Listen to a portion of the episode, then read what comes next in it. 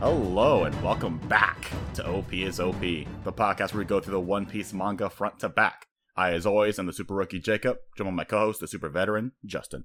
Yo, hello everyone, welcome back again. What's up? We're very glad to have you guys here today as we discuss the second half of the Whole Cake Island, which last week we went up to chapter eight hundred fifty-seven and the arc start to eight hundred twenty-five. So today we had eight twenty-five to eight fifty-seven last week. Today we're mainly doing eight fifty-seven to nine oh two. Basically. The second half of the arc. It's a lot of action, a lot of running around, and a lot of running around. We'll talk about it. Yeah. A lot of the great escape, as I like to call it. But yeah, there's a lot going on in this second half. And it, it starts off, where we're going to start off is at, right after Jinbei proposes that, hey, I know you got this plan to escape, you got Sanji, but you know what? We can probably do two birds, one stone. We can both rescue the family and get Big Mom at the same time, because you know you want to take out emperors, right? We should probably work with this other super rookie here, Capone. And that leads to this very crazy... It's a very interesting s- development. Yeah, but my favorite part is just the panels in which when the meeting takes place finally, I never expected... One Piece, this manga, very popular shonen manga about pirates, with the main characters dressed up like they're in the twenties, talking to American gangster Capone with Vito at his side and Goaty, you know, talking about assassinating Big Mom with these special R P Gs that look like they came from Resident Evil, and I'm just like, that looks like One Piece. Yeah, why not? Back in the day, say that's like some of the drippiest outfits the Straw Hats have been in. Oh, okay. I was gonna say at that meeting with Capone. Oh, so while we're on that trend, so of course you know I'm a big simp for Nami, big fan.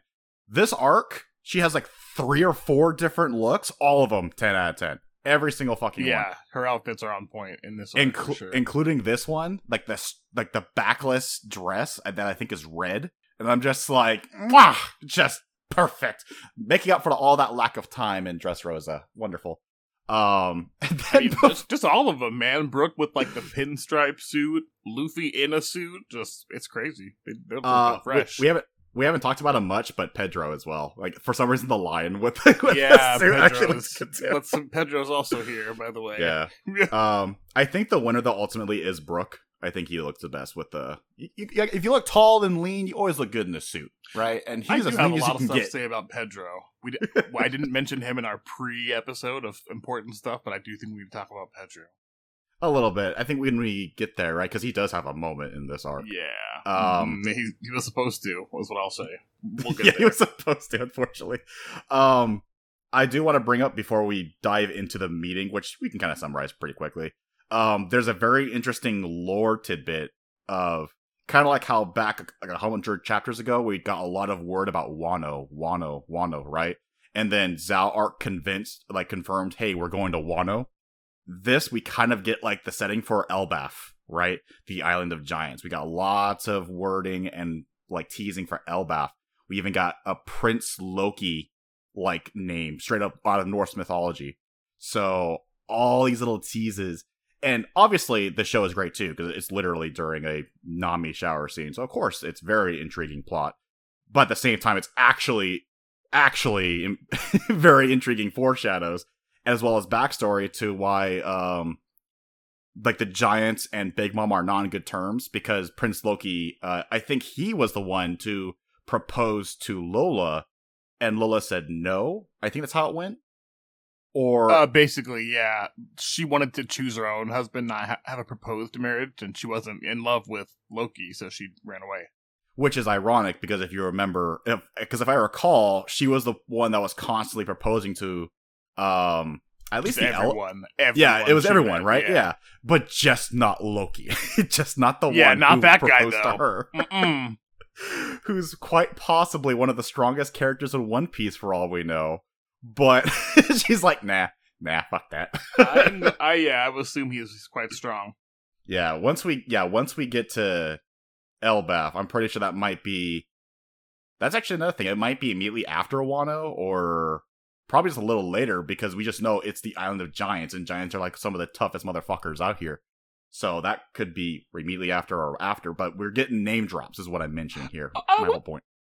I I wouldn't even call it like the island of giants, because it has been made clear to us that there is multiple other islands and places that giants come from, but it is like the main island. There's something right. special about Elbaf, definitely. Yeah. The way the way I see it, it's like Fishman Island, where it's like, sure, you fishmen come from here, but it's not the only place fishmen can come from. But it's like essentially what the world considers their capital. That's what I see as Elbaf. We haven't even, we're not officially there yet in the present time, so that could change. But yeah, from what we do know about Elbaf and the flashback we get a little later, yeah, what you say is correct. Where it's, you know, it's where giants are, but it might not even be their main place. Um, so long story short about this tense meeting, there are no baseball bats that are brought out, thankfully. Um, no intimidation tactics by Capone. Um, we get a little te- we get a little reference here that Capone was a part of the Five Families of the West, which is a reference to the Five Points gangs to relief Capone. Yeah, and of course. They bas- yeah, they basically agreed to the plan that, yeah, we're going to work together and take out Big Mom. Straw Hats, you're going to be up front with the distraction, because Capone's going to be working like security for the party, but he'll bring in the guns once. So Straw Hats do their part and crash the party. They stun everybody. Uh, they make sure Sanji's not shot and killed by Pudding. And once you guys shock her, because when she's uh, in like in a state of shock, that's when she's actually vulnerable. Otherwise, her hockey her is so powerful. She's so I don't even, even I don't even know if it's her hockey, but it's implied that she is in like she has impenetrable defense. I would say it's implied, like since both, it's maybe tied to her state of composure, right? Or just just her constitution, yeah. I, I think it would make sense to say it's it's a, the hockey. Yeah, it, I'm, I'm thinking it's both, right? She's both just a big, large, strong woman, and she's got hockey as well. So it's like you got to wait for that perfect opportune moment to even strike. And Luffy being Luffy going, hell yeah. In fact, we even we can even put... He actually gets creative. He says, I want to put Brulee's mirrors in the cake so we can burst out at once. And that was, and man, that was a great idea. That was like, a great idea. The best idea he's maybe ever had. Luffy's having fun with it. um, and of course, everyone agrees. So the plan's on. And we get like a... In the morning of the wedding, we get like a like a long field of like certain side characters. Um, the certain ones that I noticed were, or that I wanted to mention, are Streusen, which is the gourmet knight. We'll see him again in the later flashback. I don't know if he's going to be very important later on, but we got that him there. Uh, Queen of the Pleasure District, Stussy. Uh, then you also got President of Big News Morgans, and then you got Big Sweet News. Three. Gen- what was that? I, I love the name Big News Morgans. Yeah, Big News Morgans. It rolls off the tongue. It actually does, yeah, because you think Morgans is just... I don't know, there's something about that name that just that seems like official, like status of power kind of thing. But not like high power, but more like, like, oh, like newspaper. All the way back to Captain Morgan, our first villain, you know? Mm, and now we get Big News Morgans. Uh, and then, obviously, the probably the highlight of this uh, highlight reel of characters is Sweet Three General Katakuri, who... does not look like he belongs in One Piece in terms of, like, design-wise. He's, like, edgy and really cool, mysterious and dark. It's almost like he came out of, like, a Platinum game. Like, uh, uh, Anarchy Reigns, maybe, like, a side character or a boss from Bayonetta. He doesn't look like he belongs in One Piece, but that makes him stand out more than anything. Um, he's very quiet, and apparently he's undefeated. His bounty is over a... Was it like a billion and five hundred berries? What was the bounty? It's it was like, over it's like one and a half billion, right? One and a half billion. Okay, I was off by half a billion. And um, he also has this uh, insane observation hockey where he can literally see. Um, I thought it was like five or ten seconds in the future, but it might be implied that if he really concentrates, he can see really far into the future. Um, a little later on, anyway. Um, right. So. The wedding, it might, is? Be right. It might not be one and a half. It might be like one and then zero five and then continued. Okay, okay. Um, it's a lot. It's a very high bounty. It's a very high bounty. I'm get. I'm. If I recall, all the Sweet Three have over a billion berry bounties. Yeah, like how how many characters have we seen with over a billion bounties? Four. I, I, I think four. Yeah, Sweet Threes, and then um, Jack. Jack. Yeah, Jack from last arc. And I mean, Bug- we can assume Big Mom does also, but you know, we don't know what her bounty is yet. Yeah, I would assume emperors are just infinite almost, because it's like, well, they've caused so much damage and harm to the government, so it's yeah, like, you well, get like a golden credit card if you capture a Yoko. Yeah, you, you, you get you get funds. the key to you get the key to the government that may or may not take you to that treasure Doflamingo knows about. Who knows? Uh, pff, I don't fucking know. But the wedding is on, right? It's all very lovely and nice. There's a great funny moment where I think it's Capone notices like Sanji is having fun with his bride-to-be, and he's like, man, he's selling the act so well, the Straw Hats might pull it off. And it's like, dude, Sanji's just being Sanji right now, dude. He forgot the plan. Mm-hmm. So, but... but like, he, he I, gets a second to cool down, basically, and it just immediately falls right back into Sanji. They just yeah. relax him again. In this case, I'm fine with it, right? Because it's just him being distracted yeah. by a, a woman in a in a, in a bridal outfit. So, you know, he's like, who isn't? Um, but, but what I love about this sequence of events is that everyone who's in on the plan is incredibly tense when everyone else is having a lot of fun, right? Because Big Mom is expecting her version of the Red Wedding to go without a hitch. Meanwhile, Capone and the Straw Hats and their temporary alliance are trying to do their own version of a Red Wedding, but they're all super fucking tense because, like, this is a fucking emperor. If we fuck up, we're basically dead. So we yeah, gotta it's make like sure ev- everyone is trying to Red Wedding everyone at this wedding is what it feels mm-hmm. like. Yeah, and it goes so well. There's the big cake. Big Mom is bragging about this sacred treasure box she got from Fishman Island that she really wants to open during that part. But first, we gotta get the couple married, right? They go to the altar, and then the plan starts, right? The Big Mom side of the plan starts. The, the original plan was for Pudding to reveal her, you know, her, her disgusting third eye, stun Sanji long enough for Pudding just to whip out a gun and shoot him straight in the face. That was the plan. Pudding reveals her third eye, and I actually do like this micro bit, because Sanji is Sanji, right? Yeah. And he just goes, what a beautiful third eye, oh my god. Because he, he can't he can't criticize he, anything about a woman, he can't he can't criticize. That, that's it, so on character. That is so on character. Expected that Sanji would just continue to swoon and be like, oh, now I've got another eye, an extra thirty percent, or, you know what I mean? He'd just yeah, keep going. I, totally yeah, and I, thought that, and, and I thought that was incredibly funny. And then I turned the page, and then I was like, oh no. Because Pudding is like, oh shit, no one has ever complimented me before. I've always been bullied my entire life for my third eye. My character is going to do a one eighty now. Like, it goes too hard, right, on the subversion of expectations. I would say one eighty. Because she pretends it's a ninety throughout the rest of this arc. It's a one eighty. Because well, she rem- pretends it's a full one eighty, but it's actually a ninety. Wait, right? What are you talking about?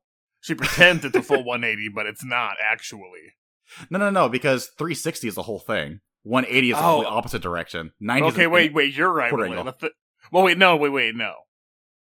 We'll talk about this later, and we're going to move on, but that's not it. Yeah, okay, okay, okay, okay. It my point, matter. yeah, my point being is, despite the first act, we got that gut-wrenching scene, right, with Sanji like peeping in on Pudding's plan, mocking him, making fun of him, and then me just going, oh, that poor cook, oh my fucking god, I feel so sorry for him. And then Pudding just being in on the plan one hundred percent with Big Mom. But this suddenly puts everything off completely. And if this was just her being stunned instead of, you know, temporarily being shocked, but then still trying to suit Sanji, that would be another story. But in this case, she completely falls to her knees. And then I think it's Katakuri, the one that tries to actually shoot Sanji instead. Yeah. Um, and that being the gunshot, and the gunshot being the cue. Let's go. Yeah. And then that's the cue for the Straw Hats to cue in their plan. But again, like this whole thing, I just did not like this quick change. Because, like, granted, like, the humor in it is funny. Like, throughout the rest of this arc, when we see the interactions between Pudding and Sanji as the actions go on, they're uh, really funny, like, yandere, tsundere humor, where it's like, yeah, I'm just pretending to like you because I actually want to kill you, dear. Right? With a little heart at the end of the speech bubble.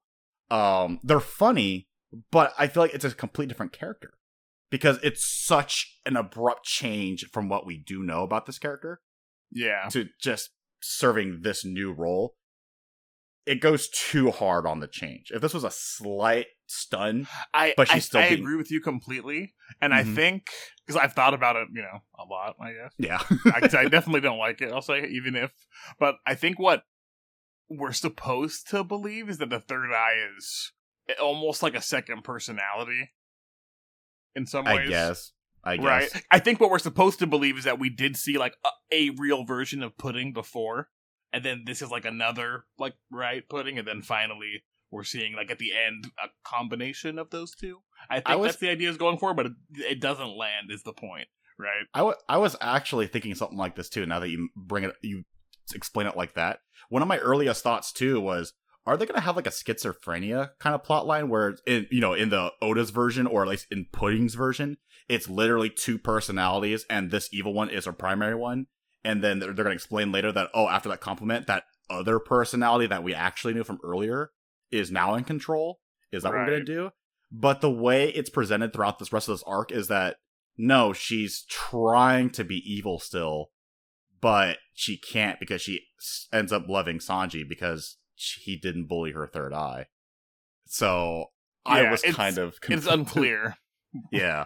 Um, this is actually, this whole change, this radical change is probably one of my least liked parts of this arc.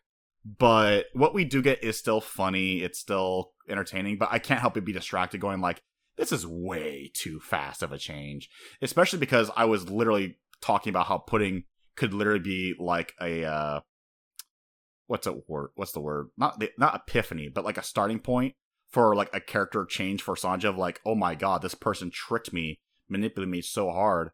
I really got to get my head in the game. This is the new world. But because we get this comedic spin instead, and I'm just like uh... I'm just like oh, okay, all right, I guess this is the new Pudding, I guess. All right, what was the whole thing about being in on the plant with Big Mom? uh-huh. uh uh all right, but yeah, enough about Pudding, I guess. Um the plan is kind of faltered. It gets messy, right? As we mentioned, Katakuri um tries to suit Sanji. Sanji he dodges it.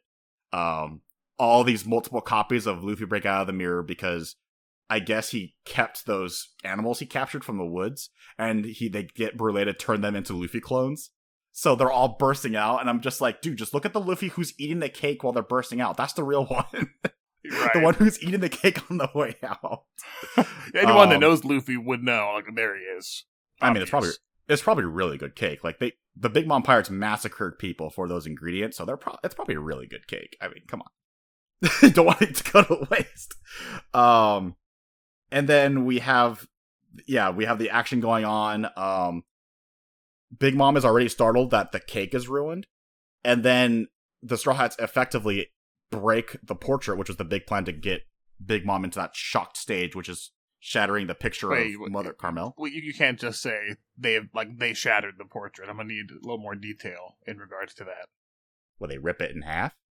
I actually don't remember the key details of this part. What am I missing? No, no love for our boy Brooke. Who, like, oh, in, no, no, no. I, I didn't get there yet. He got I, to the I, portrait.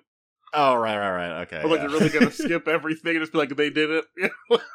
I was sorry. It got overshadowed a little bit because I wanted to get to the next exciting bit. But yeah, you're absolutely right. Brooke came Brooke, in. Brooke just comes out in this arc, and I refuse to ignore it. And I refuse to let anyone else ignore it. This, like, yeah, this is like the one of the few moments where I just forgot that Brooke was, yeah, the M V P of this, because Luffy couldn't reach the picture, right? And then Correct. Brooke was one of the copies, and he goes, "Oh, just does it himself, right place Brooke, at the right yeah, time." Yeah, Brooke just he he positioned himself perfectly. He's right there, like, got you, fam, smack, mm-hmm. gotcha. Uh, but unfortunately, Big Mom is a little. I think she's so overwhelmed she doesn't know what to. I think they say it. She doesn't know what to be shocked about first. So she's like in this weird like fifty-fifty state where she's stunned. Like if you know, if you're like in Pokemon, you're just stunned, but you're paralyzed, but you're not actually confused. You're not hurt harming yourself in the process. So they're like, okay, wait, we need to jumpstart this. What the hell? What the hell? But at the same time, in comes out, out comes Jinbei, right? Badass motherfucker he is. But then he officially goes, I'm leaving the Big Mom Pirates. And this kind of snaps her attention real quick, right? And then she goes, she doesn't say life or treat. She says, um, stay or life. I think that's what she says. Or, you know, a different variant of her usual right, line. Something like that. soul or life, or no, say our life. And then he says life, like with no res- hesitation, no regrets. And everyone has question marks. What the fuck's happening? Why isn't his soul coming out? What's going on? Well, we learned the weakness to her soul power. She feeds on fear. And Jinbei. Oh my god, none! He zero. Has zero fucking fear.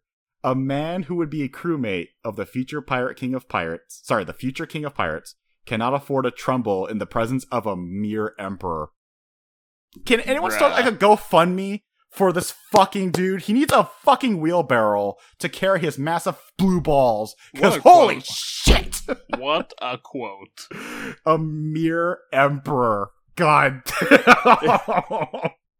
Hey, listen, if this guy was bottom tier in your personal list before this, not you, Justin, but in general, uh, he's skyrocketing now after this moment.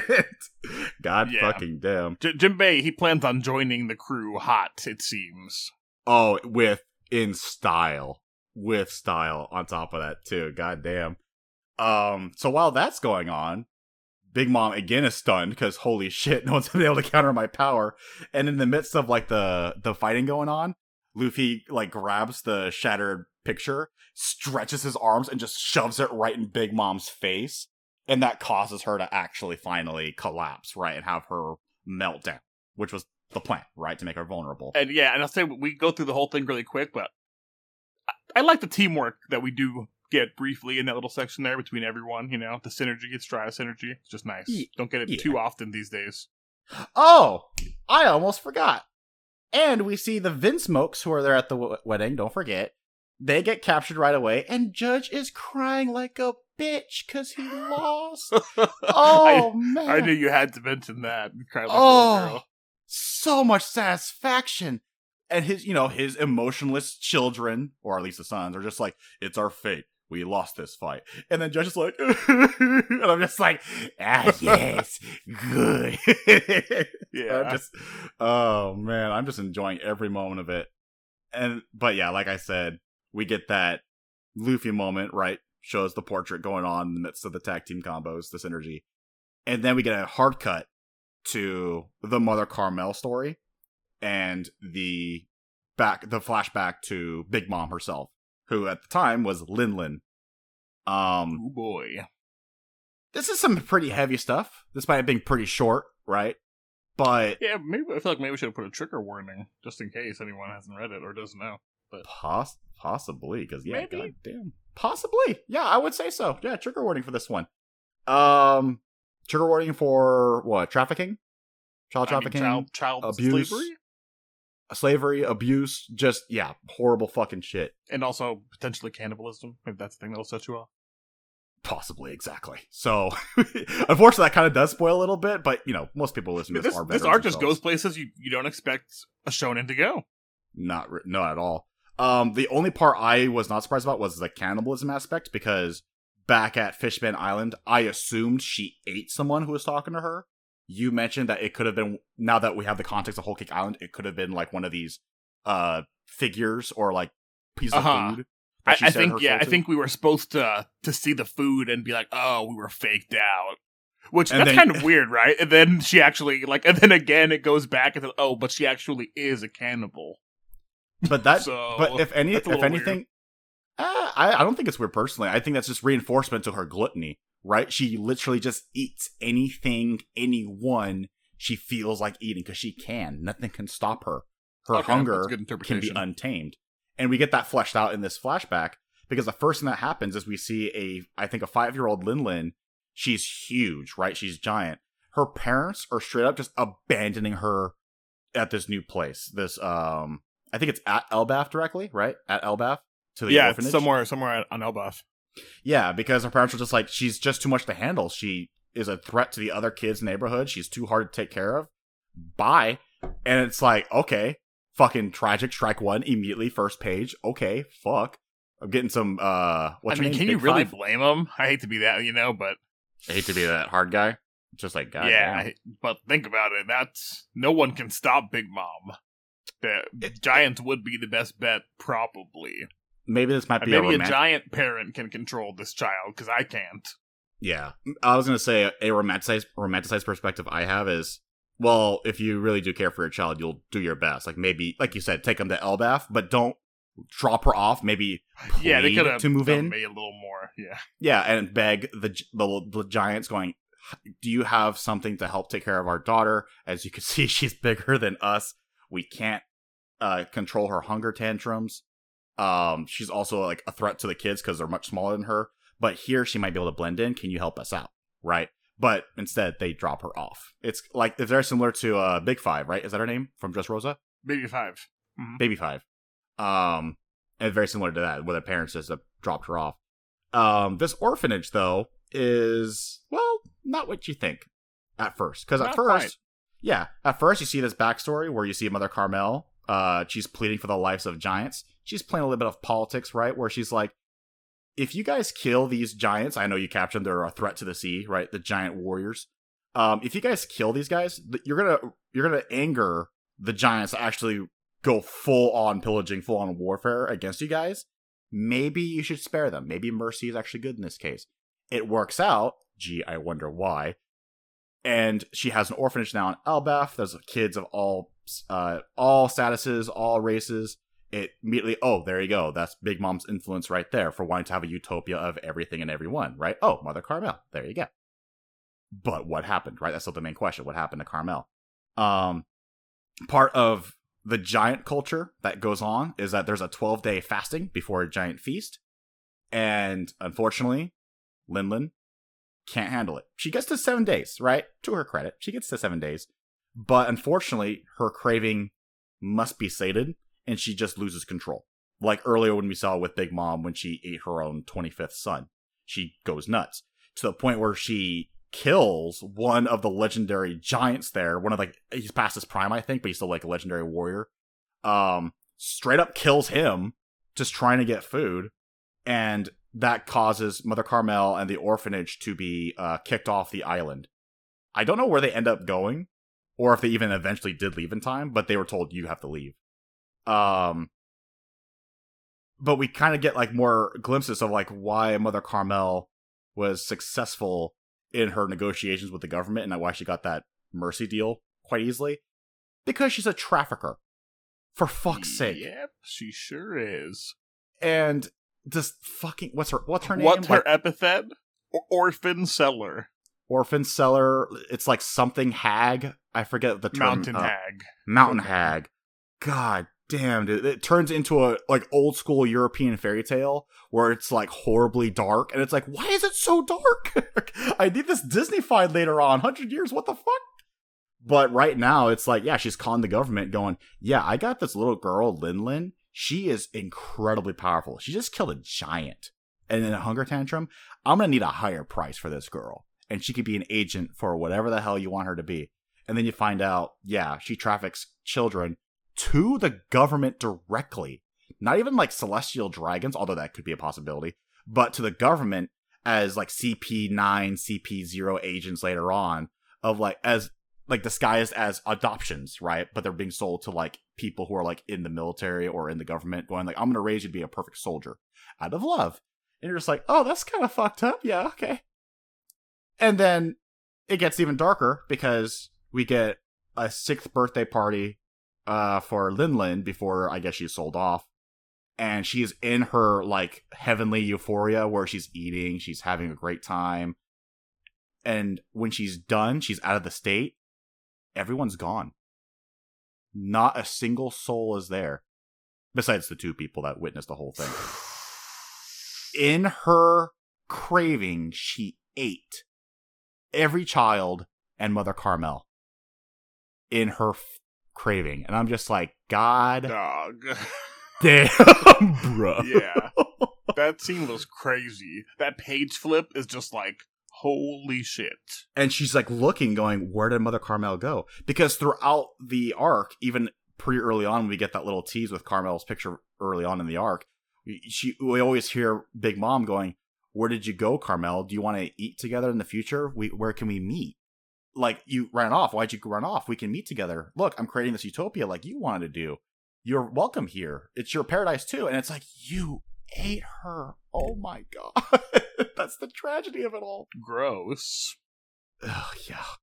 And what led to her being this fearful emperor later on was because we have Strauss, Streusen, Streusen, the Streusen, the chef I mentioned earlier. He witnessed the whole thing, and instead of being horrified by it, he's an opportunist going, yo, this girl's actually a force of nature. Hey, I'll take care of you. You know what? In fact, here, have this, uh, have this fruit. You know, maybe you do something with it. I'm, I'm guessing he gave her. I, he's in the perfect situation, it seems like, to deal with her because he can just make food. Yeah, he is a chef. He is, yeah, doesn't he have like the food, food, food or something? No, he can, he can yeah, he can literally make food with anything, his power. Yeah, make anything into food, right? Yeah. And that, so he can literally control all of her hunger tantrums. It's the perfect um, hole to fill for her as he like uh, makes her this perfect pirate, now emperor. And then another th- person who saw it was a giant who saw the whole thing. And that's also, you know, implications of like, yeah, Elbaf is fully aware of what Big Mom has done, is capable of. So that's why I really wanted to mention that Elbaf part, because like, yeah, that looks like it might be a key thing in the future. The the giants know, right? The giants remember. And that is the end of that at the end of the day. The point of this great, horrifying flashback. Great, yet horrifying. Reinforcement, right? Reinforcement of the goal of her utopia, everyone being equal, although it's so fucked up and tragic because the real Carmel, that was, she was full of shit. She was literally just doing that going, oh, I want anyone, anything and everyone because I have more people to sell to in the future. And I'm just like, like you're just tugging at your shirt going, oh, yikes. Yeah. And then, yeah. And again, the reminder of Elbaf and the probably the rocky relations giants have with humans in general because of people like Big Mom. So, yeah, and also really why flashback. That is very good. Really, really heavy.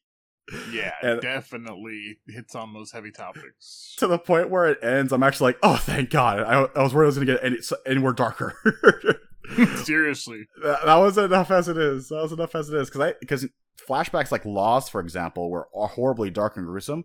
This one is like just look at the horror horrors that one person can inflict, either directly or indirectly.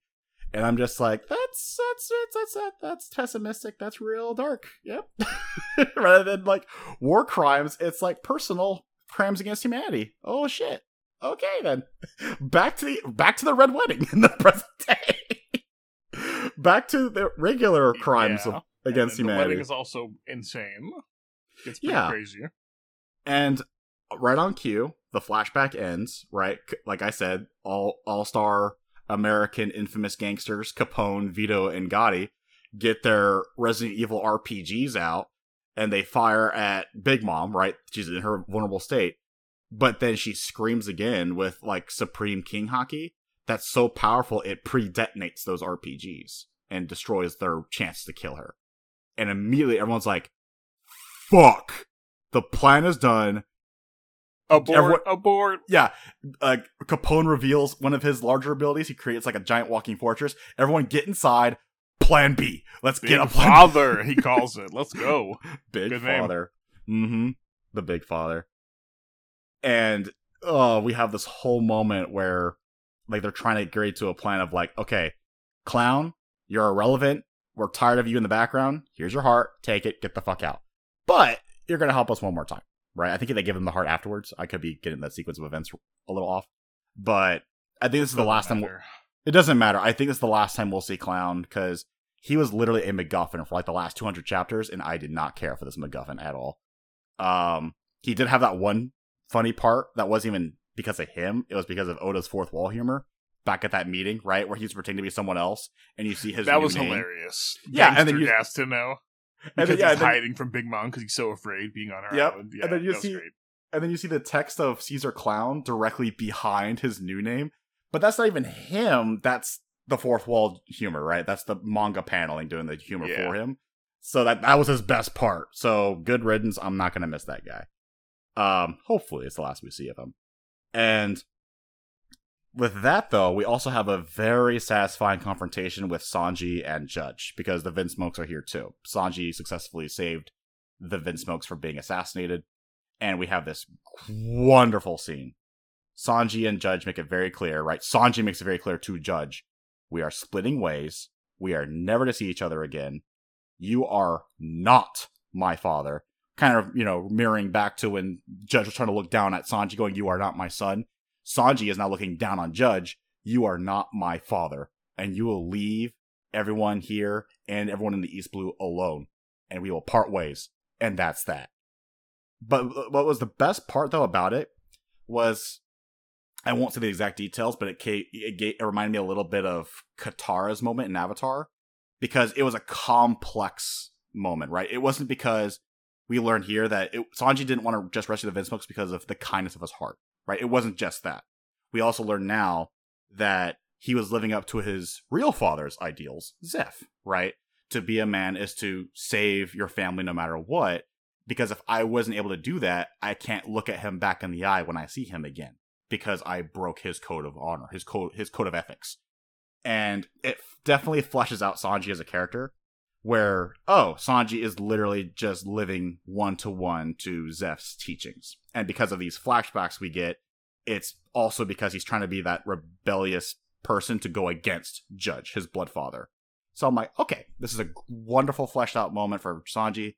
It gets him a bit more character. I really did enjoy this confrontation as well, because, again, fuck Judge. It's great to see him on the receiving right. end.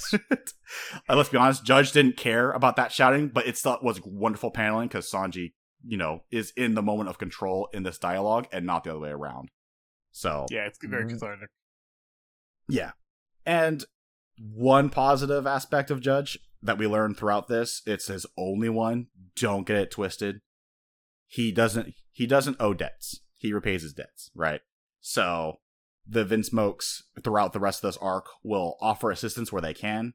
You know, kind of like payback against Big Mom, right? For trying to assassinate them. But it's also to buy time for the Straw Hats and even the um the Fire Tank Pirates to escape. So that's like the one thing. And that's not even a full thing, because again, it's just like, eh, he's just repaying a debt. That's it. He's probably he's probably frowning the whole time too, let's be honest. But it doesn't matter, because uh, I got to see Judge cry, and that's all I loved. But I also got that Sanji confrontation afterwards, so even happier, even happier. Um, however, things are getting worse and worse outside, right, Big Father. Big Mom is now going through a giant, giant hunger tantrum, worse than ever before. And to the point where even the other Big Mom pirates are getting freaked out. Wait. They're like, is she? Maybe not right this moment, but it's pretty soon, right? Because uh, you, obviously you didn't want to talk about the the chateau falling over, the Tata Tama Tobacco box. Oh, I was going to get there pretty soon, yeah. Well, I mean, you because, could on, we could honestly skip it. Well, wait, wait, wait no, no, no, wait, hey, hang on. I, I Actually, it might be just me, me mixed up. Did the tantrum start before or after the the box? I thought it was after. Okay, sorry. If it was after, then my apologize. Because originally way. she starts attacking the Big Father, like, and he's tanking it, which is very impressive, and it really does speak for the How powerful ca- capability Capone. of this technique. Yeah. Okay, that's true. Sorry, I got my events backwards. Sorry. Because, yeah, they try to go for their treat, and they shoot out of Big Father, right? They try and fight. They actually get their asses kicked. Like, the Straw Hats, they're completely outmatched by an Emperor's crew. Another moment of power scaling, right? But it was very opportune here because, like, yeah, this is how powerful the Emperor's crew are, and that's why they're not standing their ground and fighting. Not to mention, the Straw Hats are at half strength right now. They're not at full strength anyway. So running is the best option. Even if they had their full crew, they would be running. Um, to the point where, yeah, you think they're going to be subdued because everyone is apprehended. Then we get what I almost skipped. Right. I apologize for that. Which it's is awesome. the great, yeah, the great setup from as well as far back as Fishman Island. Um, was it called the the Tamate box? What? Uh, the, the Tama Tobacco box. The, right. Yeah, it, it's I, fine. I, yeah. I, I I remembered it as the steroid box. The big thing about that was after uh, rereading it that second time, I did realize those super energy steroids would be perfect for Big Mom. So it's actually oh, very fortunate that would that be ho- so frightening. She would she would win. Period. Because after Hody Jones, you know, took all the steroids and they for themselves and they did took them for themselves. Um, the energy steroids, right, that we that were explained back at Fishman Island, they take away your lifespan to give you an amazing energy boost, right? To the point where you can basically one-shot even Luffy one-on-one. Or get close to it, right? If Luffy was... Yeah, she should be unbeatable. She'd be unbeatable if she had them. Exactly. And because of her Soul Soul Fruit, she can literally get back the life she would lose from those steroids. So she would be even stronger than she is right now. Yeah, and I hate to say it, and I hate to say it, but she would probably be able to take on Kaido, Shanks, and Blackbeard just with that all alone. at once, probably. All at once, probably. Because we saw how strong Hody and his crew became. You know, a bunch of jobbers who didn't have any, like, unique powers of their own besides, you know, being, you know, stronger than usual fishmen. But in the hands of an emperor who can literally replicate with her own factories, right? And have an infinite lifespan because of her power. G G. The whole world yeah. government. The, the world is basically under Big Mom's control. However, however, back at the arc, we also learned it was rigged to explode. And uh, the the great uh, royalty leaders at Fishman Island decided not to tell the Straw Hats that. Wait, did they tell them that? I actually forgot. Did they no, tell them they that? Didn't. They didn't tell them that. I remember the king making that, like, that aghast face, just like, oh shit, oh fuck. Uh, good luck, guys. Good luck. Maybe they'll take the heat off of us. Who knows? I think they did ask for it back, but they're like, oh, we gave it to them already and they're gone. So Yeah, yeah. but they, they didn't tell them it was rigged to explode, though. Yeah. Uh, not to the Straw Hats. Because what happens is one of the par- parties at the members of the party, they get greedy, right? They try and go for the box. They trip because of all the fiasco going on, all the fighting. We also see that Stussy, the Pleasure District boss, is an agent of C P zero and shoots him. Not, I'm not sure exactly why, but either way, she's trying to keep things under control, I guess. The box falls. It causes a chain reaction within the explosives, and the entire party, because I was on top of like a giant, like, artificial cake, or like on top of a building, right? And then it topples over, which Streusen, yeah, Streusen later turns into a cake, so it's off in the landing, right? That's what he did later, because it was a building, right? Yeah. Trying to remember that little detail. Yeah, yeah. Um, but yeah, once that happens, that causes the mass chaos that allows the everyone to get a second chance, right, to escape, and everyone scatters, right? I think we get, I think it's Brooke and Chopper. They go for the submarine. Um. Luffy, Nami, Jinbei, Carrot, and I think Pedro. They go for uh, the Seducing Woods. Capone goes his own way with his crew because he's like, fuck you guys, I got treads. Later. yeah. Um, and this turns into a giant escape as as I jumped the gun earlier. But yeah, Big Mom is going through the worst hunger tantrum she's had ever. But she's zeroing in on the Straw Hats right now. So even the Big Mom pirates are like, okay, as long as she's going after them, it's buying us some time. We need to make a replacement cake because holy shit, things are going bad. And then we have that uh, that side plan, right? Uh, Chiffon, um, Pudding, and Sanji agree they're going to make a replacement cake. They got leftover ingredients. While while the Straw Hats are fleeing for like the good forty rest of the chapters of the arc, I think. But yeah. unlike... Punk Hazard, because immediately I think Escape, I think Punk Hazard, unfortunately. It's not nearly as really? dull I think or Impel Down. What was that? I would think Impel Down. Impel Down too, but Punk Hazard was more recent. Um, so it's more fresh on the mind. Also, Impel Down was more like a breakout rather than uh, escaping from... It feels like a prison break, though. You know, like Kind of. Like kind escape. of.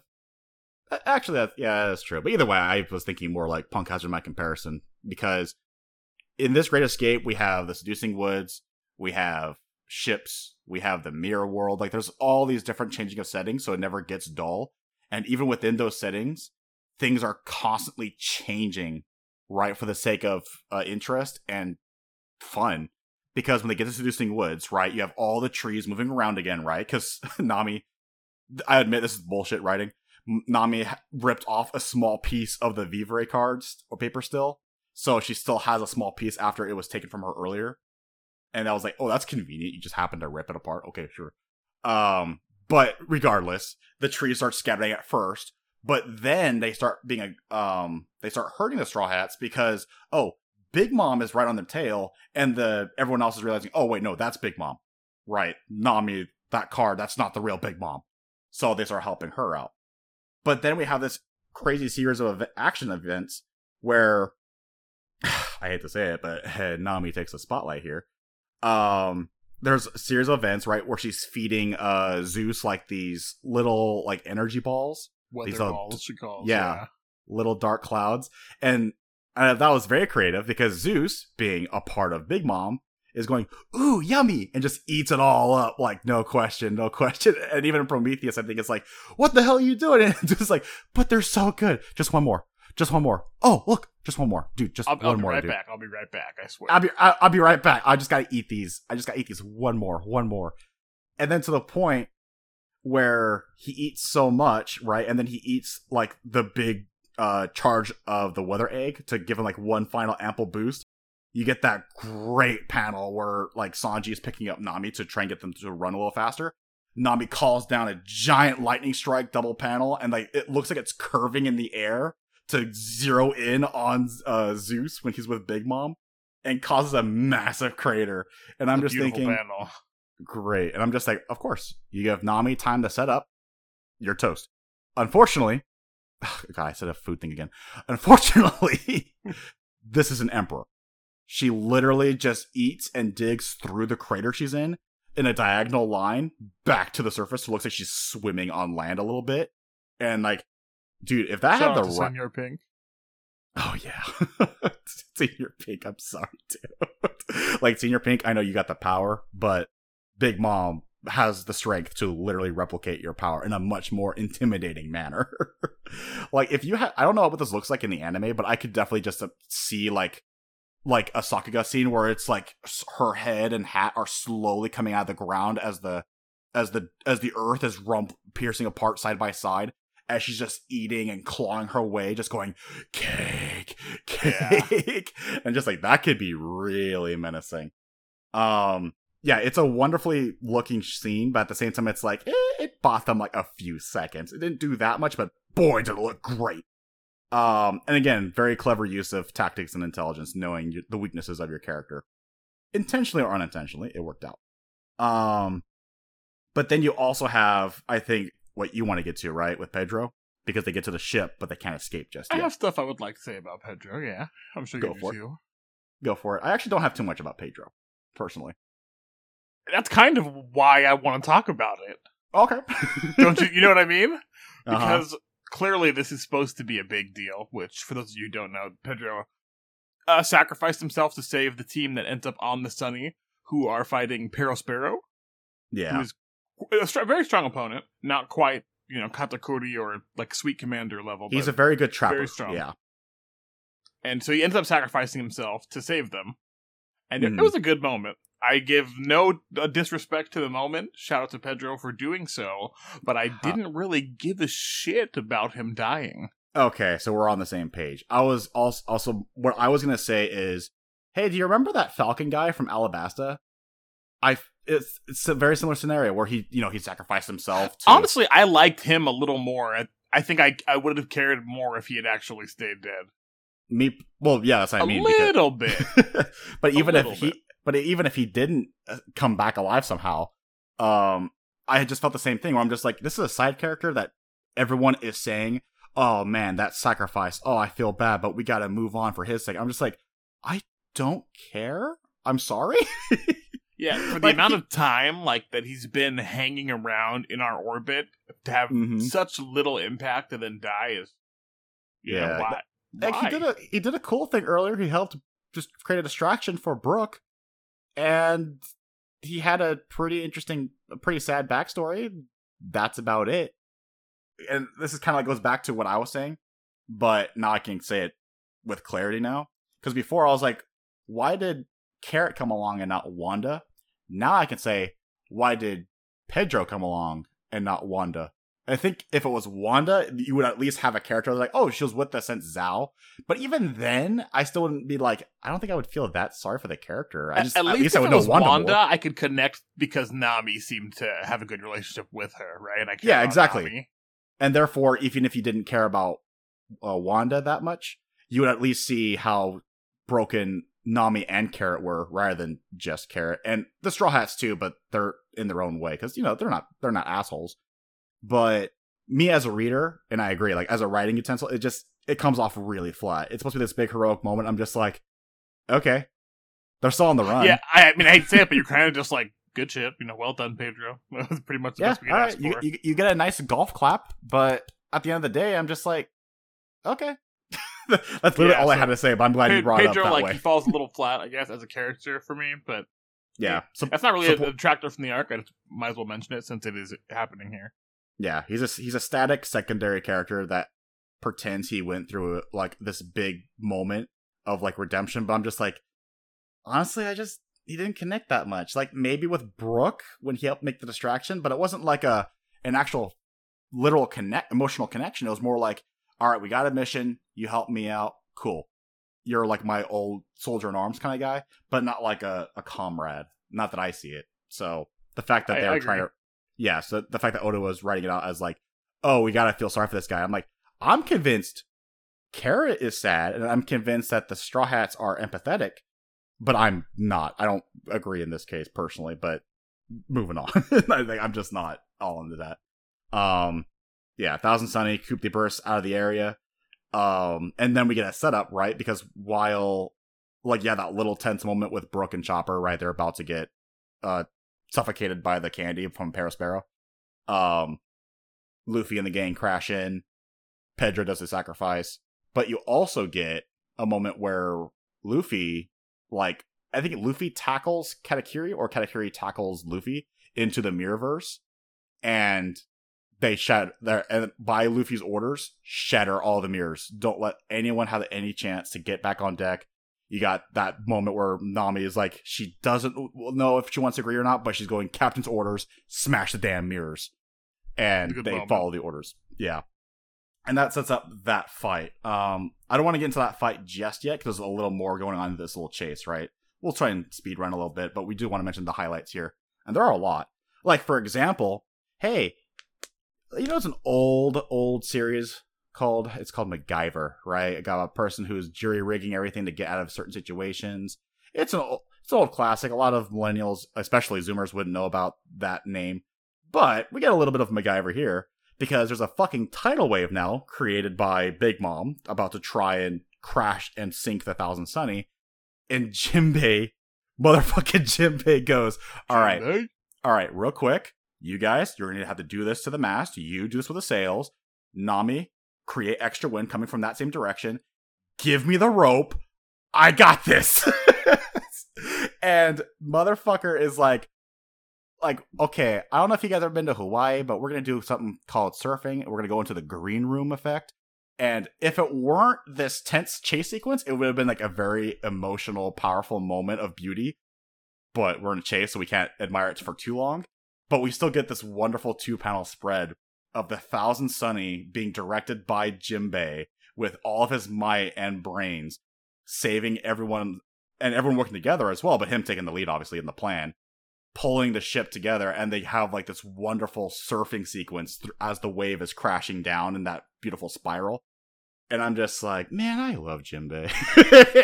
Yeah, he has great. a very strong showing in this arc as well. Oh, absolutely. Um, we always talk about Uh, Straw Hats with their roles. Jinbei is the tactician. He's the general. Absolutely, he is. He definitely thinks of the plans. Because, you know, someone's got to help out Nami, right? She's got a lot of jobs still. But, and then Jinbei is like, no, nah, I got this, motherfucker. I got that. I can save us. um, I'm jumping around a little bit, but later on, uh, when the Thousand Sunny itself is surrounded, we also get the revelation about minks and their secret weapon, exactly. Um, at first, yeah, you yeah. might have thought it was like part of that electric power they could do with their martial arts, but it's a it's a, tied to the full moon. It's we get like a little Dragon Ball, right? We get a little Dragon Ball, or even like classic yeah, Wolverine a reference. Kizaru in here, you know? Yep.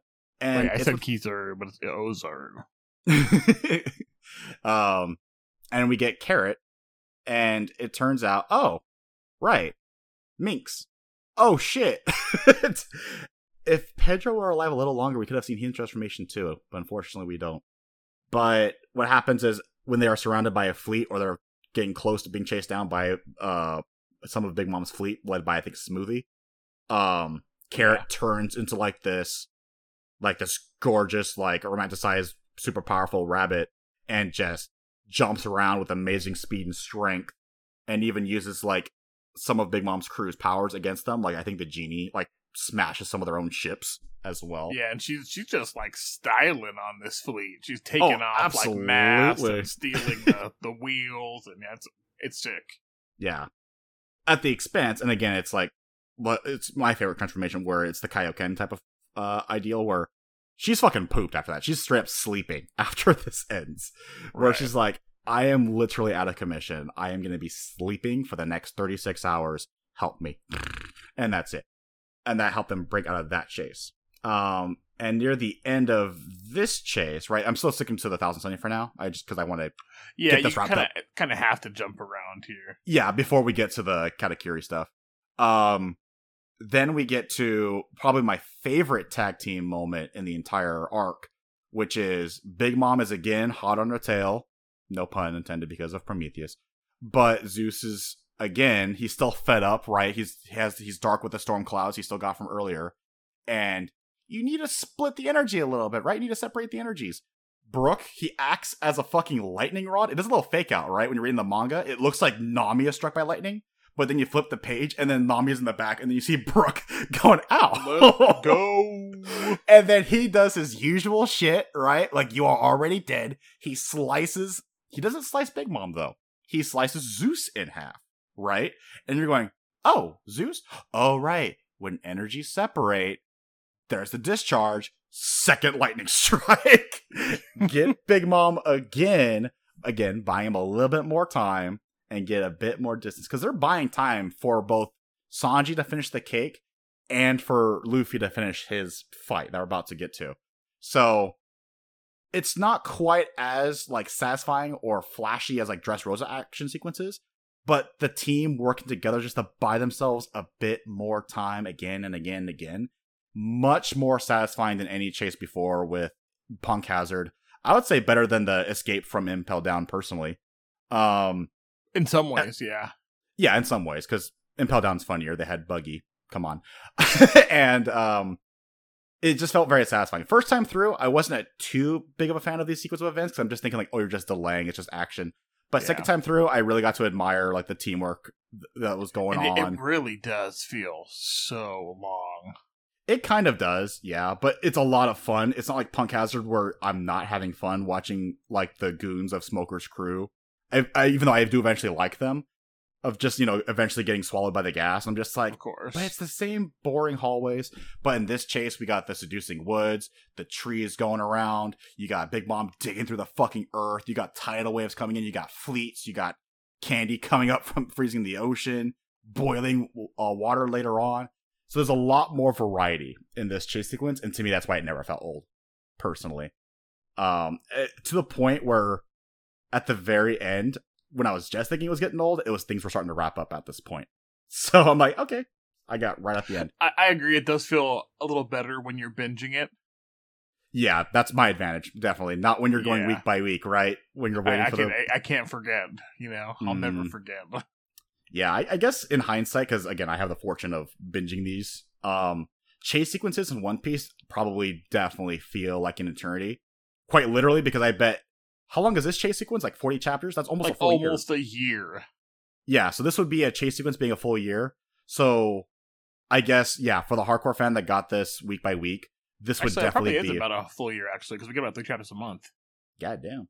So yeah, like this would definitely year. be horribly paced for those week by week. But honestly, when I was binging this, uh, the first time I didn't feel that much joy, but the second time, I like I said, I had a lot more enjoyment binging it. So yeah, I guess better the second time.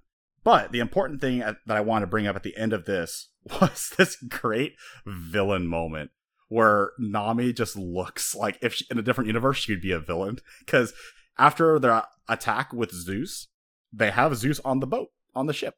And then Nami goes, hey, welcome aboard. You're going to be a servant. And then Zeus goes, oh, I should get back to Big Mom. And Nami goes, you don't understand. I wasn't asking you. I'm telling you, you are my new servant. Or you will die. Did that sound like a question, Zeus?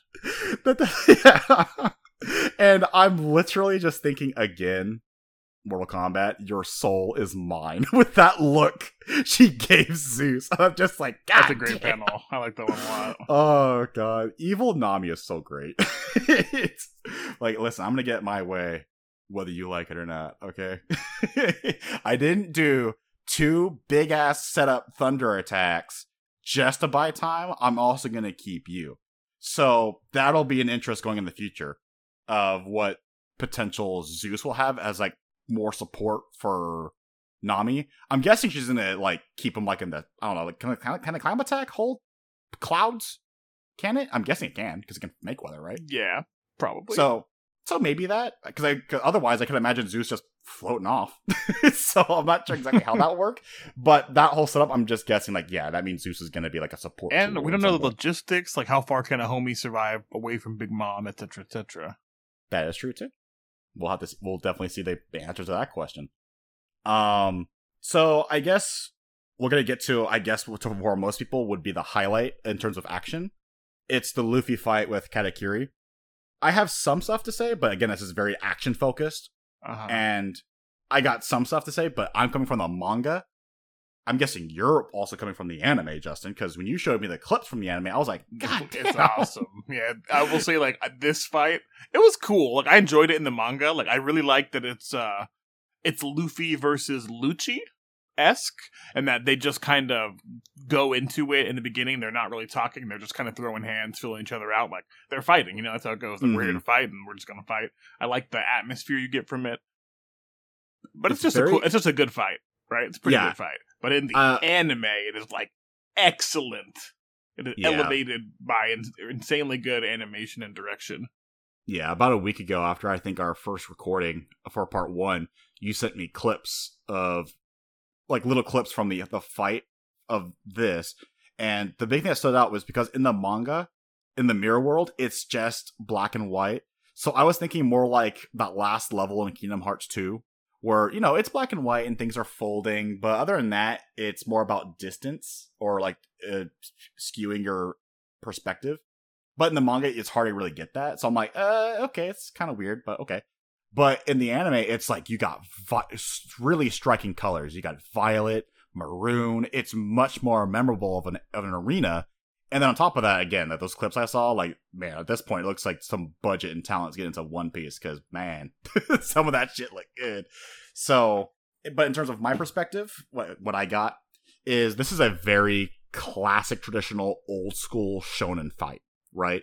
You literally have... As well. Yeah. You have Luffy going up against someone who is supposed to be, like, they're equal, but better in every way. By, by what I mean by that is his powers are almost identical to Luffy's, but he doesn't have to stretch. He can just summon Mochi, and the strength of the Mochi is as strong as his Gear three punches. So, oh shit, he's going to win the battle of attrition because he can literally just toy with Luffy.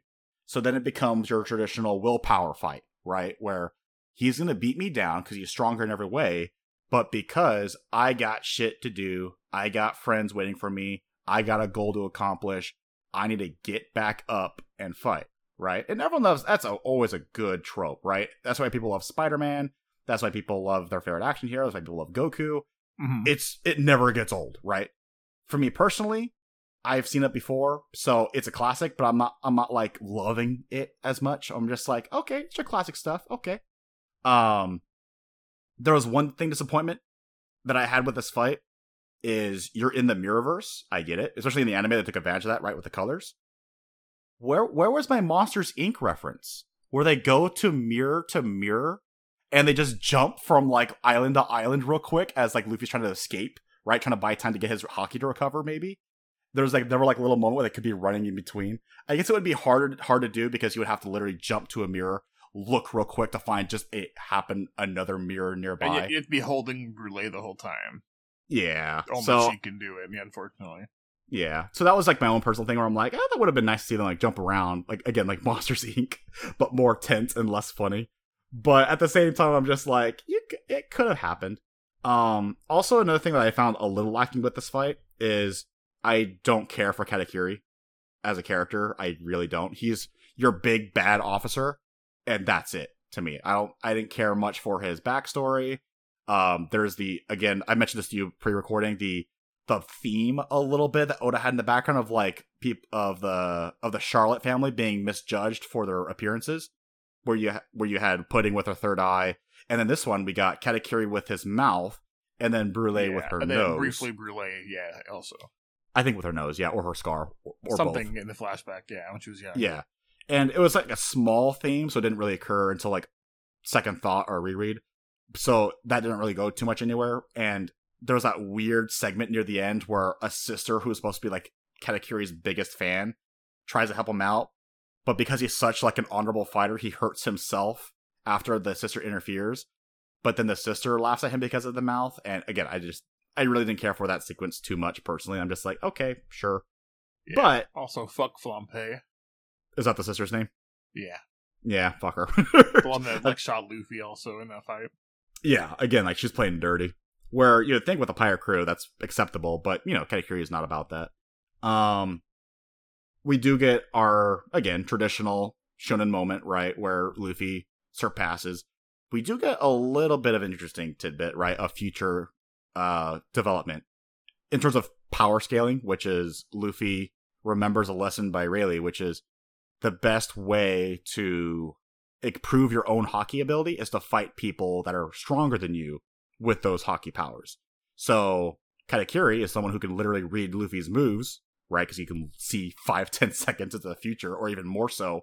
And Luffy just focuses on that for like what a couple of hours. It feels like just owning in on that improvement, and he he literally grinds X P specifically for that talent tree while like dodging and defending to buy time, but he's get he's leveling up that ability. R P G terms, he just he just, just getting he's just, closer and closer to landing yeah. that hit, and then eventually, yeah, he starts landing blows, and then we also get uh, a reveal to a new a variation of Gear Four, which is Snake Man, which I guess it prioritizes more about speed, and instead of you jumping around, it's your arms moving around, right? Bouncing around. Yeah. So you can stay in place, but your arms are more unpredictable. So you have two uh, impacts, like blows of impacts moving around rather than your whole body.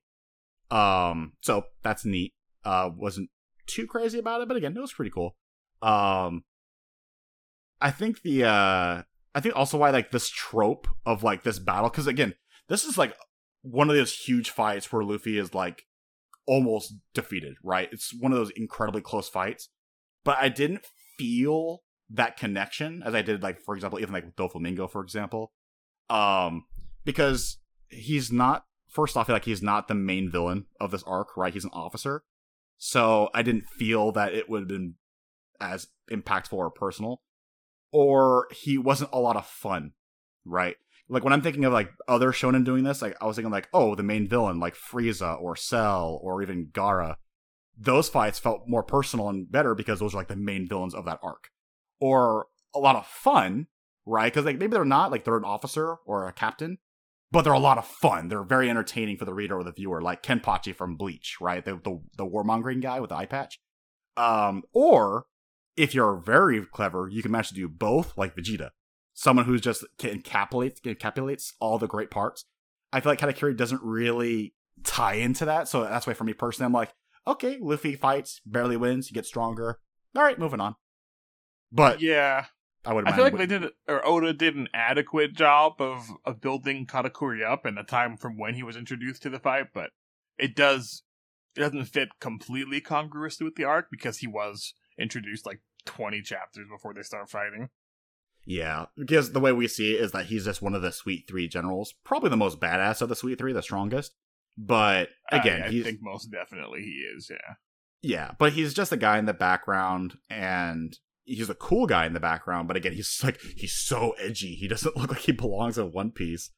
Um, we also got that earlier fight with uh, Cracker, the other Sweet Three general, or sorry, the one of the other three, and again, that was just an officer fight that I also didn't feel too much about, but at least I was entertained because he had some tag team combos going on.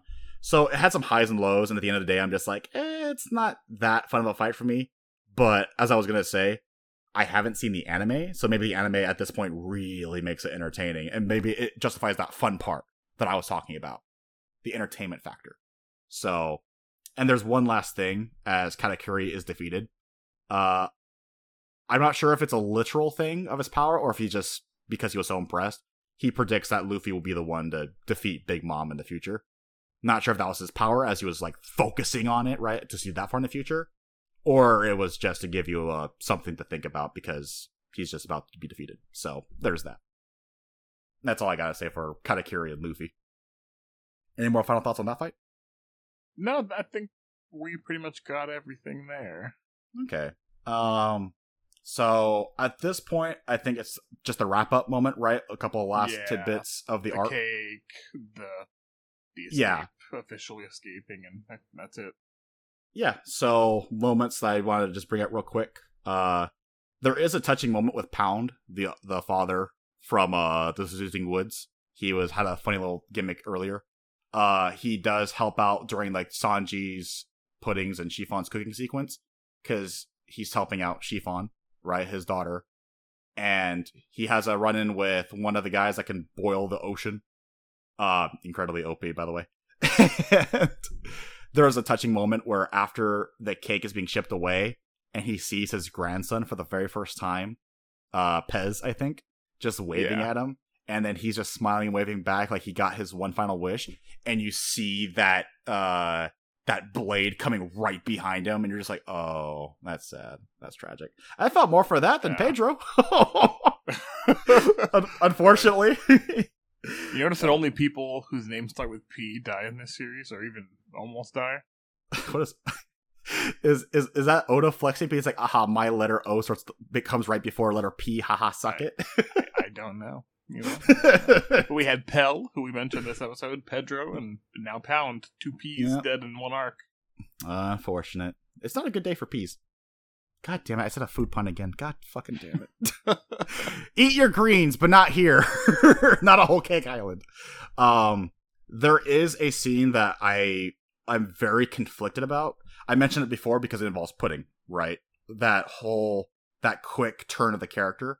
Um, you have this very touching scene. It is touching, I will admit, despite me not agreeing with this path of the character. This is after they made the cake. And this is after they're about to split ways for the final time before Sanji regroups with the Straw Hats again. Um, Pudding is waiting with Sanji in the back alley and re- asks for a favor. She kisses him, but then losing her power, she takes away that little bit of memory away from him. And then she goes, thank you, right, for the little joy that you brought to me temporarily. And again, it's a very touching scene. But it's also like, but this is not the same character I thought I saw when she was mocking Sanji, so I'm so conflicted with yeah. how do I feel about I, this. I, just, I need the logical middle between where she started and where she is now, and we didn't really get it. Yeah. You mean during those forty chapters of the chase sequence, maybe the, the turn could have happened there, maybe? There was time. yeah, there was time to do it. Yeah. In instead, the last section, rather than at the wedding. Yeah, and then instead of like any growth for Pudding, or and or Sanji, my preference would be Sanji, but any kind of growth, it's replaced with humor, right? And it's good humor. Like, I again, I love the humor where Pudding is going full yandere, but ending the speech bubble with ellipses, dear heart. I love that. it's, um, it is funny. And then there's the funny sequences where they're making, like, the cream that's so good it almost kills the head chef, or Sanji does anyway. Again, funny moments, but it doesn't really lead to this touching moment. Because how much if would it... you pay, theoretically, real quick, for a mm-hmm. slice of that cake that Sanji made? All these top-quality ingredients and made by Sanji, one of the best chefs in the world, we'll say. Hmm. That's actually a really good question. Maybe, maybe like enough to like so I won't eat out for a whole year. I'll be like that much money. I'm, like, I'm, if I'm being real, the most I'd pay for a slice of cake, I'm thinking like forty bucks for a pretty decent sized slice, and and it had to be amazing. But we're talking about yeah, but you're asking Sanji and Pudding's perfect wedding cake. So that's why I'm like, with that context, and to the point where the head chef almost dies, where Big Mom is actually just from tasting the cream. yeah, just from the yeah. cream, exactly. And Big Mom is actually so satisfied, she goes from being malnourished and skinny to back to being fat, and she doesn't do anything else for the rest of the arc because she's so like full, she's so happy from the cake, and it's like, oh, she's actually subdued from the cake to the point where Pyrrha Spiro thought it was poisoned. And it was just like, what did they do, those dastardly bastards? And it's like, they just made a good cake, dude. Chill. The best cake ever made. The best cake ever.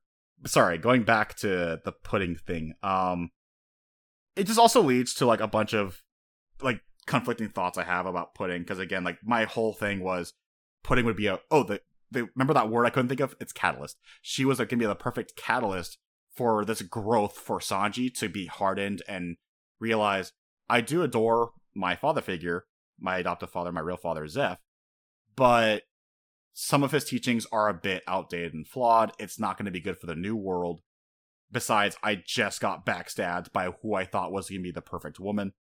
I need to rethink things. And plus, I kind of fucked over the Straw Hats really bad. I need to wash myself. So the fact that she did this quick change, it almost kind of softens that whole potential growth. So that's why I'm just like, I don't know about that. Because like almost, it's almost like Oda's like, it's okay, guys. Here's your tragic ending, but you're going to get Sanji back still. Don't worry, don't worry. And I'm just like, uh-huh. But I want Sanji to grow, man. I want him to grow. Get him out of my last place funk. On a personal note. um, however, there is still hope. Because usually with arcs like these, like Enies Lobby or Arlong Park, the main conflict, that catalyst for that character's change or growth, Nami and Robin in the past, right? For, and their opponent being... Or sorry, their enemy being Arlong and Spandam slash C P nine. In this case, it's Big Mom and Pudding. Big Mom is not defeated. She's just been temporarily subdued. She's going to be back. She's going to be an overarching villain.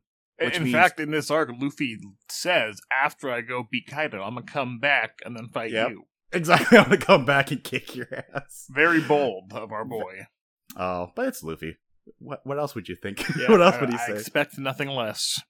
Yeah, so to wrap that thought up, I was thinking, and I told you this in the pre, which was one of my thoughts that could happen, was we have three Sweet Three Generals. We see Katakuri, we had Cracker. Smoothie is a captain of like the fleet stamp, obviously, but she's also a long leg and also wanted for over a billion berries. Those long legs tell me that's not just fan service. She's probably a really good kicker, a fighter. Maybe a matchup for Sanji. It didn't happen this arc, and that's a little disappointing. It could still happen in the future, because Big Mom is not out of the game. These same people can come back, so remember Pyrrha Spiro, remember the Heat Guy, remember Smoothie, remember Big Mom. They will be back. I don't know how, but my potential moment where, again, it's so silly, but it's like, I just want Sanji to fight a woman, not just completely challenge himself. Because remember, back at Enies Lobby, he completely faltered because, oh, she's hot and she's wearing a fishnet. Oh, God, I can't fight. And now it's like, but that's not going to work in the new world, man. You have a crew to watch out for. You're not just a chef. You're a main fighter. You're going to help out. And if someone, in- including, you know, Nami, his, you know, his pride and joy, or Robin, are outmatched by a Smoothie, you're going to have to step up and challenge your ideology. It would be both an incredible character development moment for Sanji and a sick and rad fight. Now, I, I could be completely... disagree. Yeah, so I could be completely wrong, though, and Smoothie is not, in fact, a kicker, and the long legs are, in fact, just fan service, but I don't have evidence against it, so the hope is still there. Does Smoothie have a sword, though? She might be. She could be she- both. She could be both a kicker and a fighter. I don't, I don't think... See, now I don't think she's strong enough to fight, like... Oh, I thought... I almost thought you were going to say, she, as both, she could fight Zoro and Sanji. I was like, no way. Like, no way. Well, well, who's left for Zoro to fight? If, well, you know, in Lu- case. Luffy needed Nami's help for Cracker, and Luffy almost lost to uh, Katakuri. But and Luffy, he would have lost. Like, he increases drastically in strength, I'd say, just by the, from then to now, at the end of the arc, when he fought Katakuri. Yeah, but how close are Zoro and Sanji to Luffy in strength? And that would also be an entertaining fight, right? Ever since uh, Davey Fight Back, where Sanji and Zoro are forced to help each other in that little minigame they played, and now they'll actually have to team up to fight against a general of the Sweet Three Generals, and you have this moment where Sanji's butting heads against Zoro and sweet uh, a Smoothie, and then he goes, I can't fight her, you deal with her. Maybe something happens where, like, maybe Sanji distracts Zoro, or maybe he's fight from a, he's hurt from an earlier fight, he goes down, and then Sanji realizes, oh shit, I'm between a, a rock and a hard place. I don't know what to do. I guess it's time for growth. That's a possible scenario. It's it probably is. Not going to happen. Let's be honest. But on the way we'll find out is by bringing on. A super rookie can dream. Until then. Until then.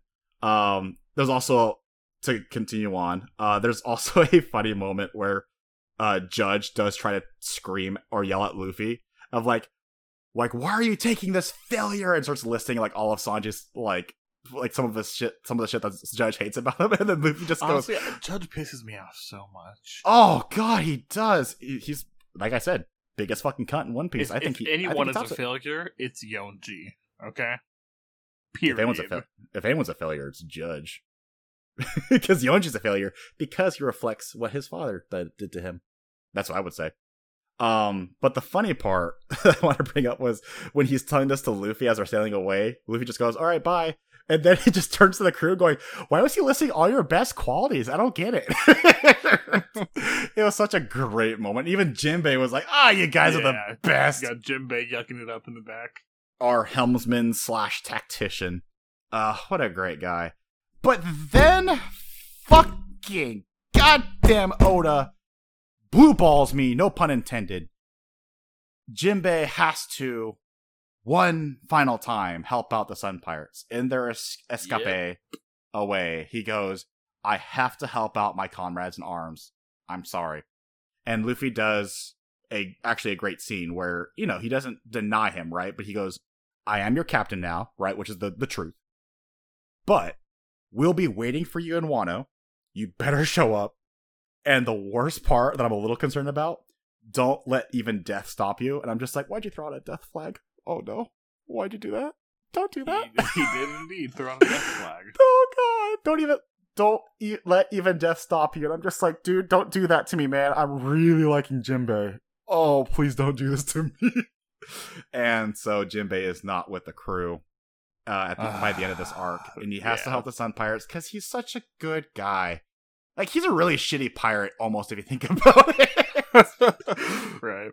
Because he's like, you got a new pirate captain, and the new pirate captain would really like you to help them out. But he's also like, but I got to help out my other bros, too. And I'm just like, you're too nice. You're too honorable. God damn you. And your massive blue balls. And your no fear. God damn it. Fine. We'll see you in Wano, motherfucker. God damn it. Um, and with that, right, there's a couple of moments, right, little fake outs where you think at one point the Thousand Sunny blows up. But that that dwarf fish man, right? That weird troll doll guy. He shows up, swaps the ships. Little fake out there. Shows like the flag in the water. Um, and then you have the final uh proc- proclamation by Morgan, who's talking to, I think, just someone back at the newspaper H Q. The way I see it, Stussy. Oh, he's talking to Stussy. Sorry, I have the quote here. I fucked that up. The way I see it, Stussy, in the near future, one of the worst generation is going to rise to claim the mantle of the Pirate King after what I witnessed here today, which is a great way to close off that action sequence. And real quick, before we get to like the final thoughts, I just want to bring up some pre-chapters, right? So pre-chapter notifications that I saw.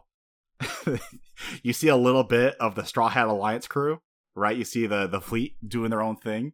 Yeah. You see uh, Leo, they get their they get their own ship, and it's the Usopp face from Dressrosa at the front. That's oh fucking great.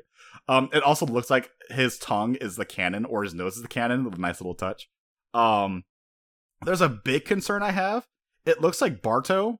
It looks like he's fucking around in Shanks territory. Like he's burning he a Shanks flag, he and I'm just like burning a Shanks flag. Yes. Motherfucker. Fucker, what are you doing right now?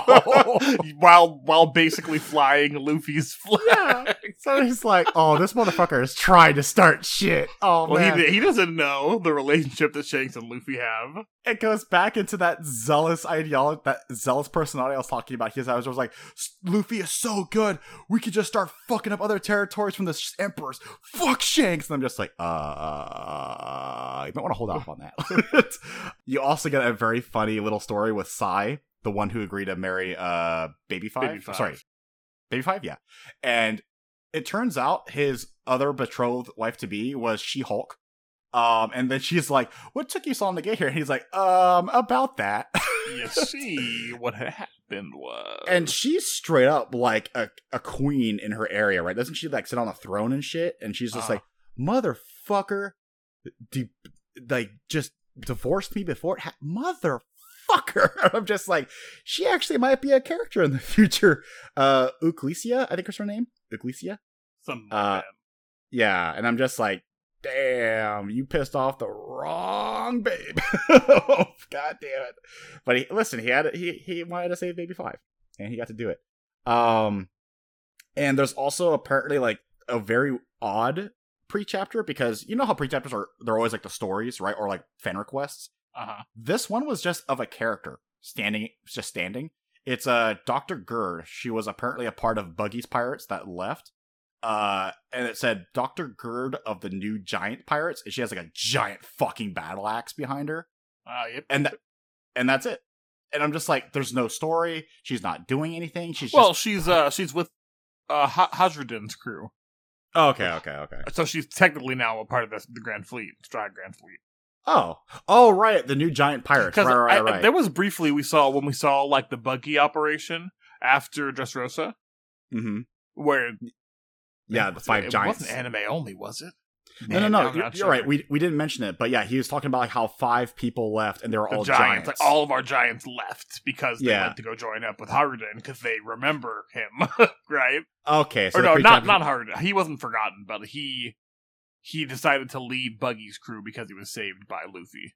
Right. So they're implying that. I don't think it's all five, but at least two, right? Two giants joined Luffy, or is it all five? Do you know? I believe I know... it's all five, but not confirmed.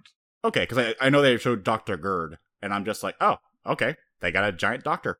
Awesome. Yeah, basically, I guess he decided to stop being a mercenary, right? And so they decided to also stop. Yeah. Obviously, Buggy wasn't happy about that back in uh, Zao, but I'm just like, ah, you'll get over it, Buggy. You'll find a way to make it funny. He's going to be so pissed when he finds out that Luffy's the reason they left. Exactly. They all joined Luffy's crew. I can't wait. I honestly can't wait. His first reaction would probably be like, they didn't join Shanks, did they? No, they didn't. Oh, thank God. They joined Luffy. Motherfucker! Just get even more mad. Oh, that motherfucker. All right. Um.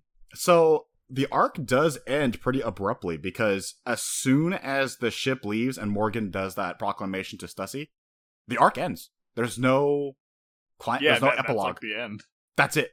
So, for all I know, because I know the next arc is a mini arc, um, that could be the epilogue, but I don't know. Either way, this arc just ends so abruptly. Um, I do have a couple of final thoughts, like I would just as a wrap up for this arc. Um. This arc was really good, but it's not a top five for me, personally. Um, yeah, I agree. A part of it is overhype from myself. That's my fault. Um, I was really expecting Eni's Lobby slash Arlong Park quality, like top three, which is unfair. Um, that's a little bit my fault.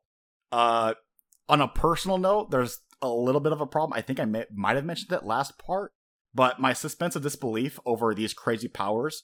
It's kind of harder to deal with that when they're all candy themed, right? Where it's like, oh, this is mochi. It's super fucking powerful. I'm like, mochi? All food themed, yeah. Yeah, so, like, that, again, that's a personal thing. That's not so bad, but it was an issue for me personally. Where I'm like, really? All this food stuff is this powerful? Really? Um, you got some clever scenes, like with Cracker, right? You, oh, soften the food, therefore you could just eat it. But other than that, it's harder than hockey armament. So I'm like, oh, okay. Um, arc ending abruptly. I mentioned that already, although that could be justified in the next couple of chapters. I have a question mark on that one.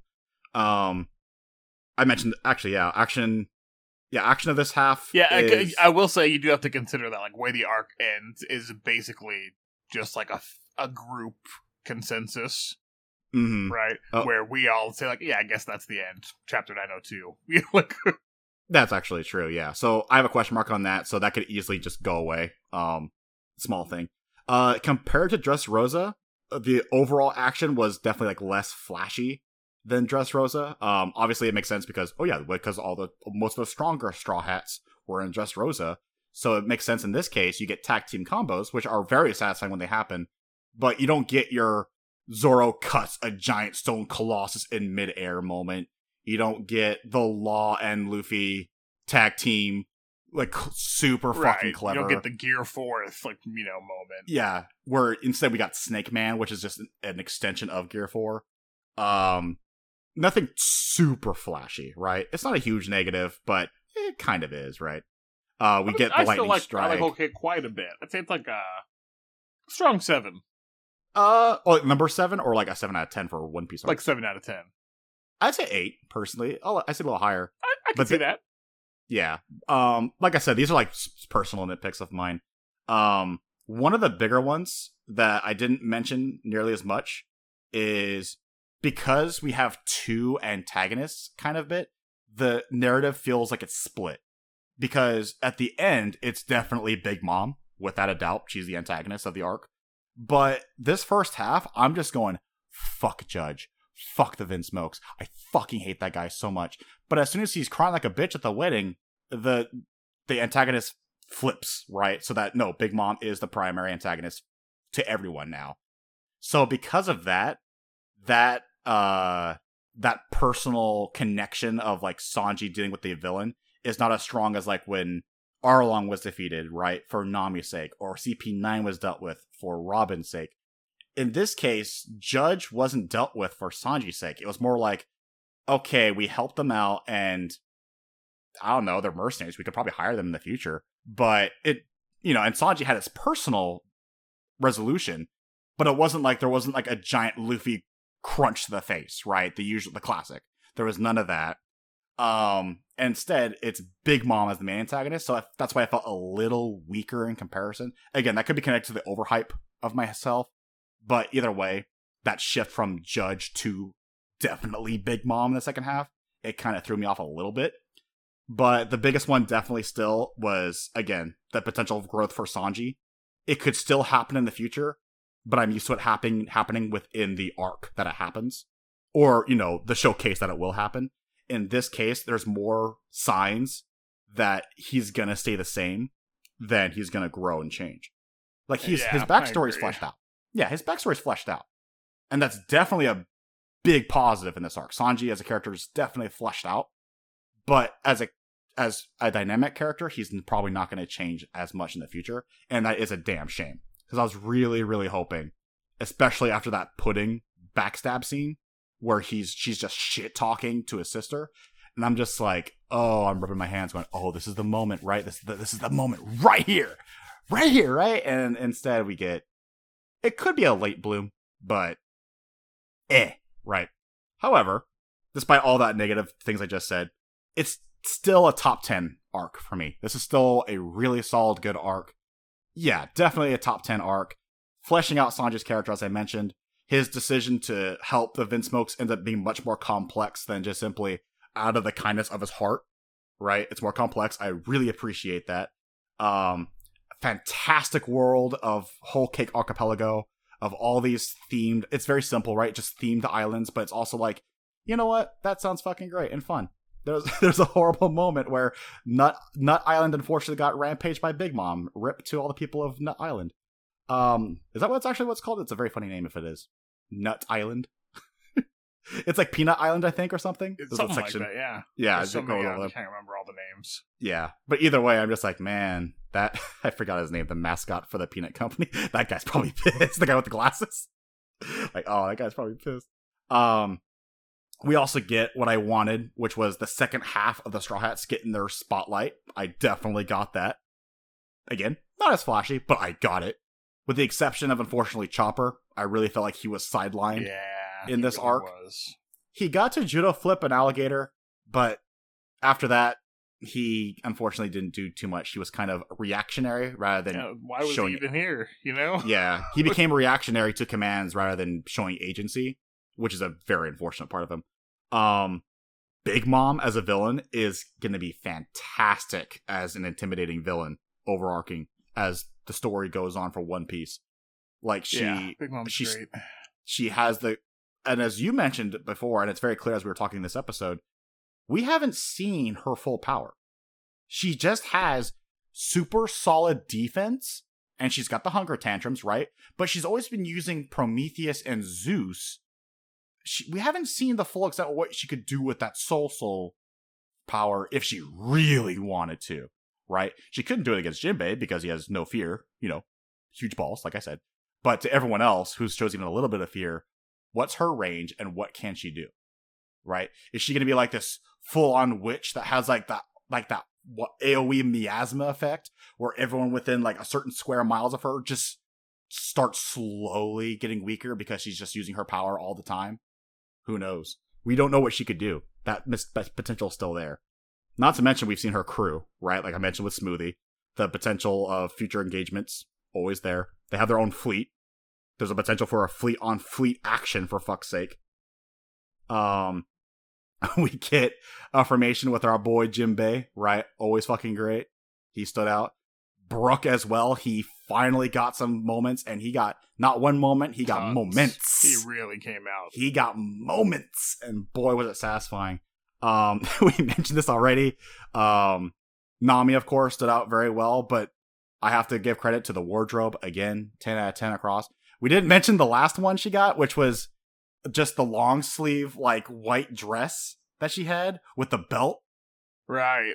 That was really good. I'm just like, that's practical and cool. It's not just for the sake of like, oh, let's sexify Nami. It's like, no, I'm literally just wearing a long sleeve because we gotta get shit done. But it still looks nice.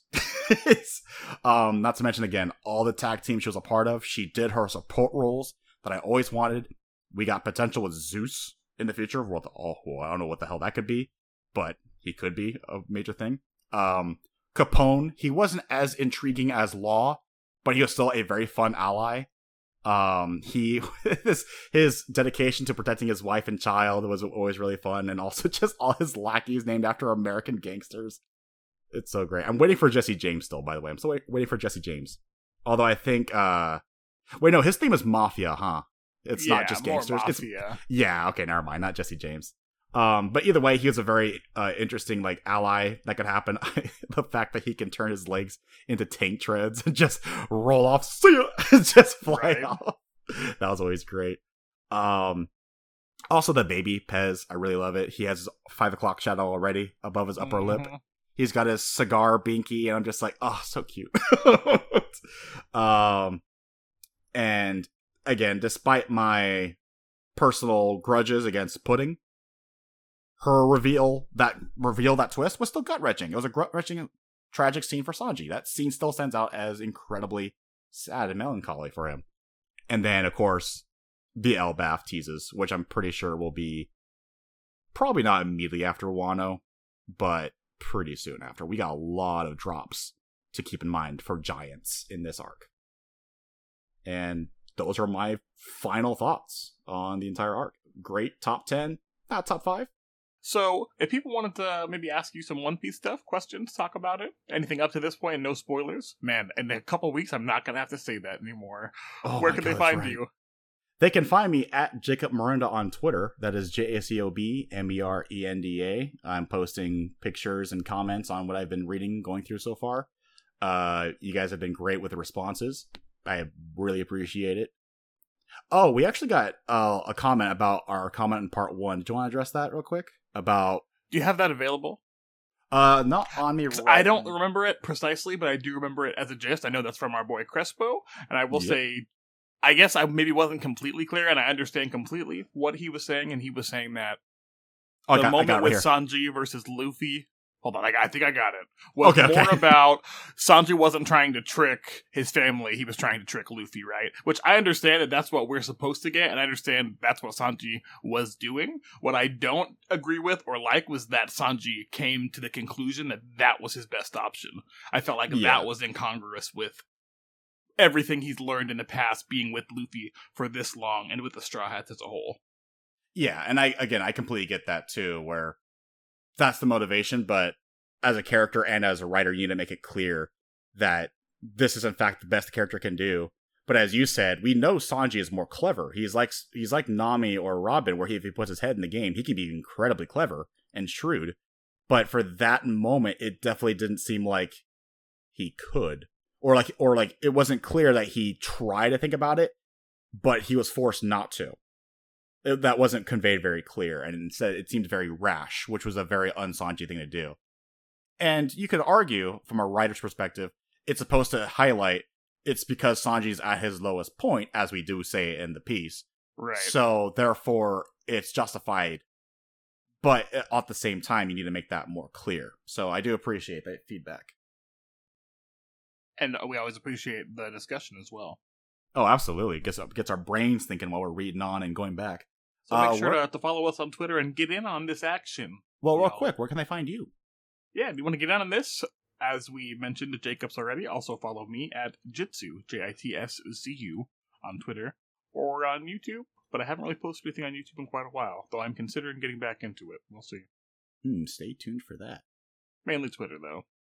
So what's next? Next week, the big reverie. Finally. Finally. We got chapter nine hundred three to chapter nine hundred eight, which is actually not that big in the grand scheme of One Piece, but very big. I was told this is significant enough to be its own episode. Very big in story impact is what we'll so, say. So I'm expecting uh, post Enies Lobby shit. I'm expecting ten chapter, you know, ten chapters of that, and you're just like, what is going on? I'm expecting that in six chapters for this because I've been told lots of times because I was begging Justin, can I read early on? It felt like it didn't end properly. Can I read on? And he just goes, no, absolutely not. no, fuck you. But you know, I get to finally read it, so I'm happy. Should be exciting. Can't wait oh, yeah. to discuss it on our next episode, and I hope you guys all tune into that to hear us discuss. Bye-bye.